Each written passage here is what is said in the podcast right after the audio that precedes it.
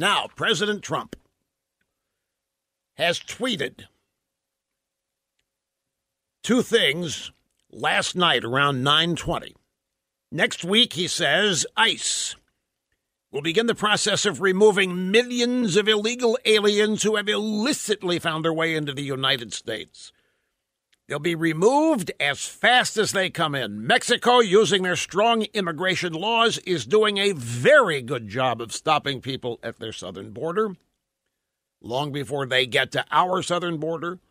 Guatemala is getting ready to sign a safe third agreement. The only ones who won't do anything are the Democrats in Congress. They must vote to get rid of the loopholes and fix asylum. If so, the border crisis will end quickly.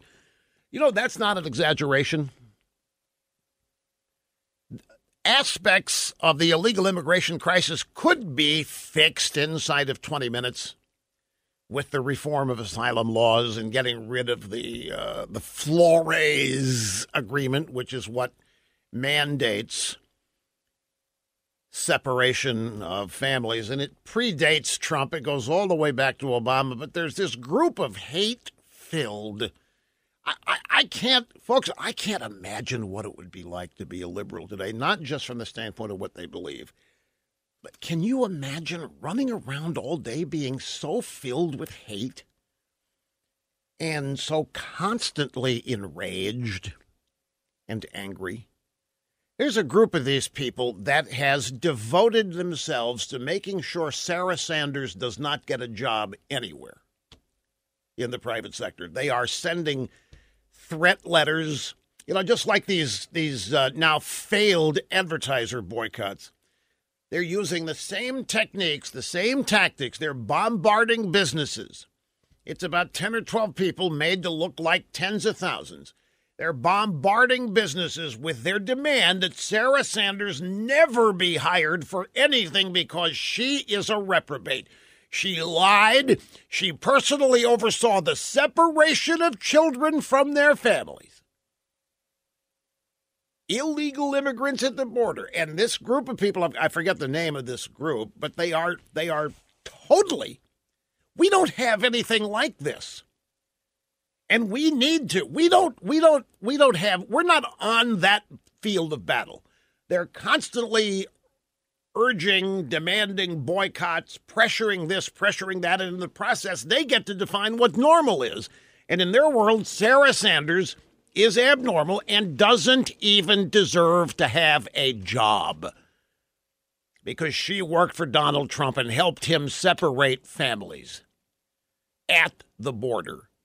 And these C E Os and these marketing people at all these companies that are being bombarded here are deluged with these emails. And you know how this goes. I mean, when when you are faced with that kind of rage and anger and appears to be irrational, most people in this day and age cave into it rather than telling them to go to hell, that it's none of their business who works at this company or where we advertise or anything. And none of this is any of your business. You can follow through on all your threats to boycott all you want, but nobody says that to them.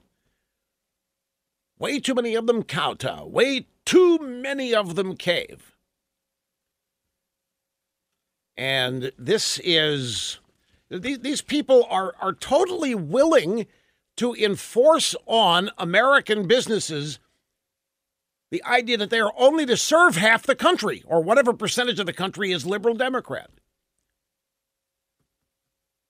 And conservatives have more power. Republicans have more power than they know. If they started getting into this boycott business, oh, you're not going to hire Sarah Sanders? Okay, fine. We're through shopping at your damn company, at your stupid store.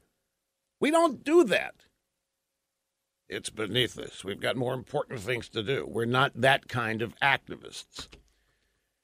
And so it's kind of uh, a playing field that uh, that they own. Now, I hope Trump follows through on this. ICE beginning the process, removing millions of illegal aliens who have illicitly found their way here. There's news coverage of this all over the place. I hope this is something that we get to see. And I hope if it happens, I hope it's something that we get to see. As promised, Trump has slashed aid to Central America over migrants. President Trump's administration Monday cut hundreds of millions of dollars in aid to El Salvador, Guatemala, and Honduras after Trump blasted the three countries because thousands of their citizens had sought asylum in the U S border with Mexico.